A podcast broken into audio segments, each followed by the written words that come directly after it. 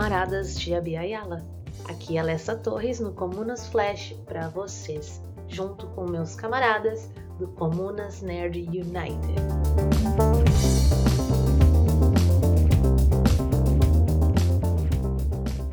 Salve Nerd Comunas, tudo beleza? Dois recados bem rápido. Primeiro que, antes de escutar este Comunas Flash, altamente recomendo que vocês escutem o nosso episódio de número 33, que falamos sobre o preconceito contra latinos no RPG Vampiro a Máscara, que a própria Alessa, que está falando nesse episódio, gravou conosco. Segundo ponto, o que a Alessa está falando da comunicação de James Sambrano, o link do que ele divulgou nas redes sociais está na descrição desse episódio, assim como também os links das redes sociais de James. Feito isso, deixo a palavra agora com ela. Um beijo para todos e até a próxima.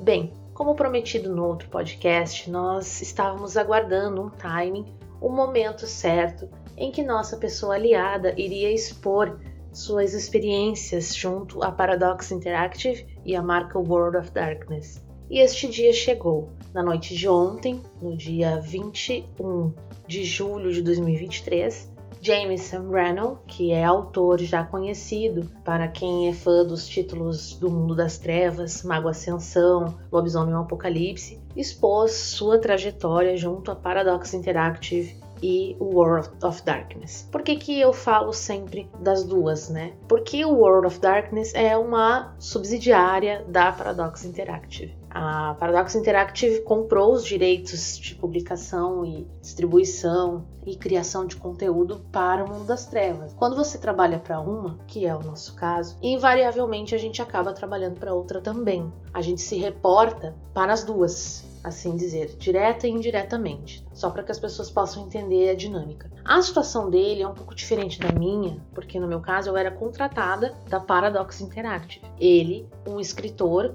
que trabalhava sob uma equipe criativa chamada Hunters Entertainment. Esta equipe, por sua vez, foi contratada pela marca World of Darkness e pela Paradox Interactive. Então aí é uma outra dinâmica, mas ainda dentro daquele exemplo de estar prestando serviço para estas duas empresas. Eu acho muito interessante a abordagem inicial do James neste artigo, porque eu vejo como uma crítica sutil. Eu tenho certeza que não foi a intenção dele, e sim se apresentar de maneira honesta, de maneira humilde. Só que se você parar para pensar, a questão do respeito aos povos originários deveria ser uma questão que traz inquietação para todos nós, seja do norte a sul.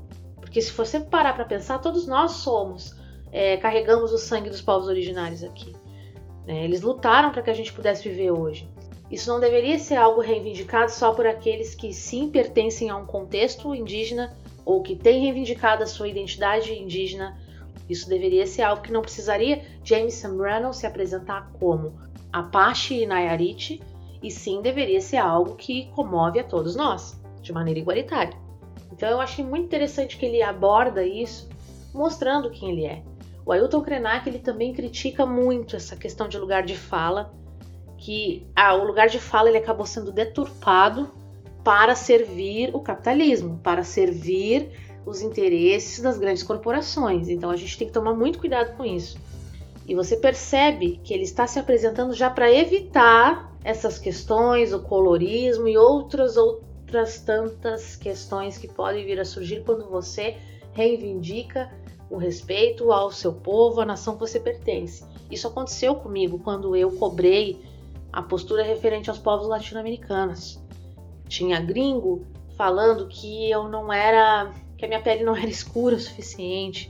Question... Tinha brasileiro questionando se eu era mesmo bandista para poder é, me revoltar com a questão do desrespeito a um bando. Então a gente tem aí é, muitas, muitos pontos éticos que trazem à tona a, a, a, todo o nosso comportamento, né? Então eu acho muito importante, muito interessante essa abordagem inicial do James, né? Outra coisa interessante é que quando ele fala que ele estava esperando o momento de ver se esse material ia ser lançado e se ele seria acreditado. Durante uma conversa, eu questionei ele sobre os créditos desse material, porque eu expliquei para ele que talvez seria bom ele não ser creditado, porque ele ser creditado ele seria usado como token. O que é ser usado como token? É você ter a sua identidade usurpada de novo pelas corporações e pelo capitalismo, para que eles continuem com essas práticas e dizendo: olha, eu tenho aqui uma leitura sensível que aceitou. Olha, eu tenho aqui um autor dos povos originários da América do Norte que está ciente de tudo que está sendo colocado. No caso desta empresa, é essa pessoa que vai ser massacrada nas redes sociais. É essa pessoa que vai ter o trabalho dela questionado. E eu achei muito interessante que ele coloca isso no artigo. Ele traz isso à tona. Eu achei isso, sim, muito legal. E fora o apoio que ele me dá. Ele conta ali que ele foi, que ele ficou diante de várias ações xenófobas e racistas da empresa.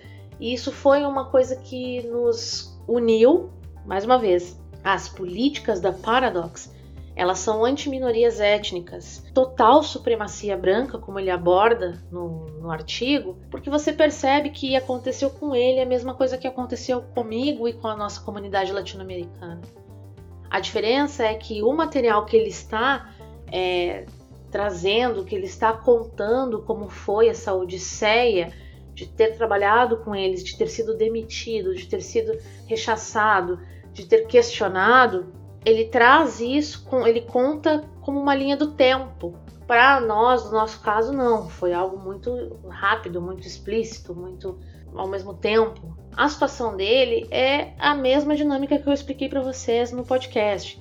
Ele conta no artigo dele como foi se ver diante de desrespeitos à sua própria existência, às suas próprias convicções, e ele estava ali para cumprir um papel mas a empresa, o líder editorial Karim Muammar não estava aceitando as colocações dele.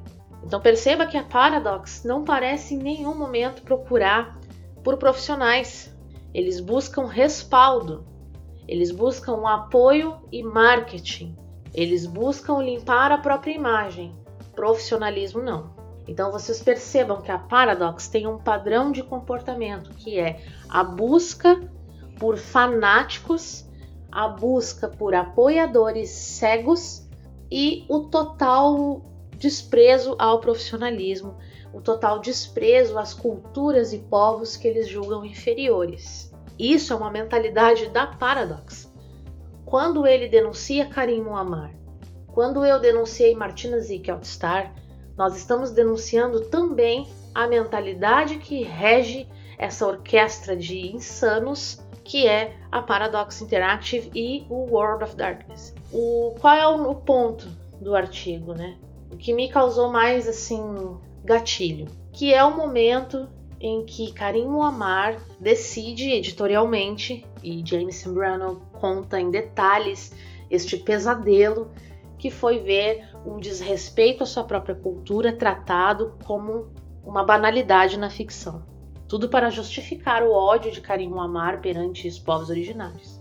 Porque não tem o que a gente falar. É defender o indefensável. Nós temos um autor indígena contando o que passou nas mãos do editorial. Particularmente, o ponto que eu achei um dos mais estarrecedores do artigo é quando Karim Muammar é, tem a vontade de colocar como canon uma tribo de lobisomens supremacistas. Né?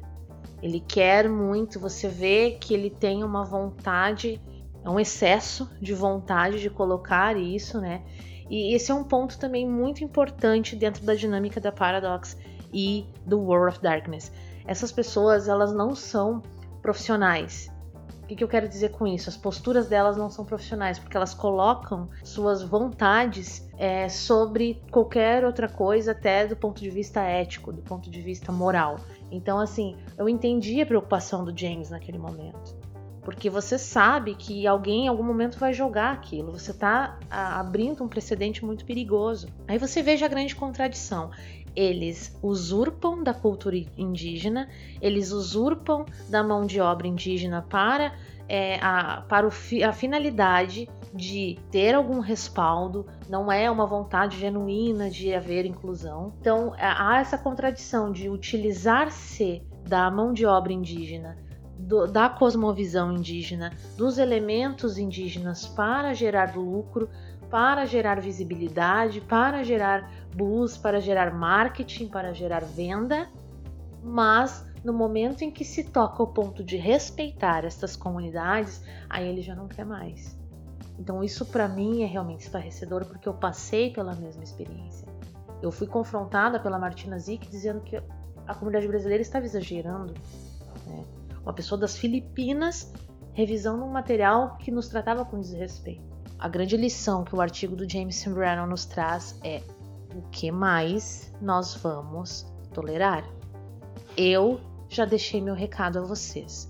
Eu já contei nos mínimos detalhes o que aconteceu comigo dentro da Paradox Interactive em referência a um desrespeito, xenofobia, intolerância religiosa e racismo contra o nosso povo. Vocês são testemunhas de tudo o que aconteceu. O James agora documentou, fez um dossiê, trouxe este artigo extremamente detalhado. Eu até recomendo quem leia ler, preparando-se para gatilhos, preparando-se tendo estômago, porque o que está sendo detalhado ali é muito forte. Será mesmo que nós não temos mais nada para julgar e para fazer?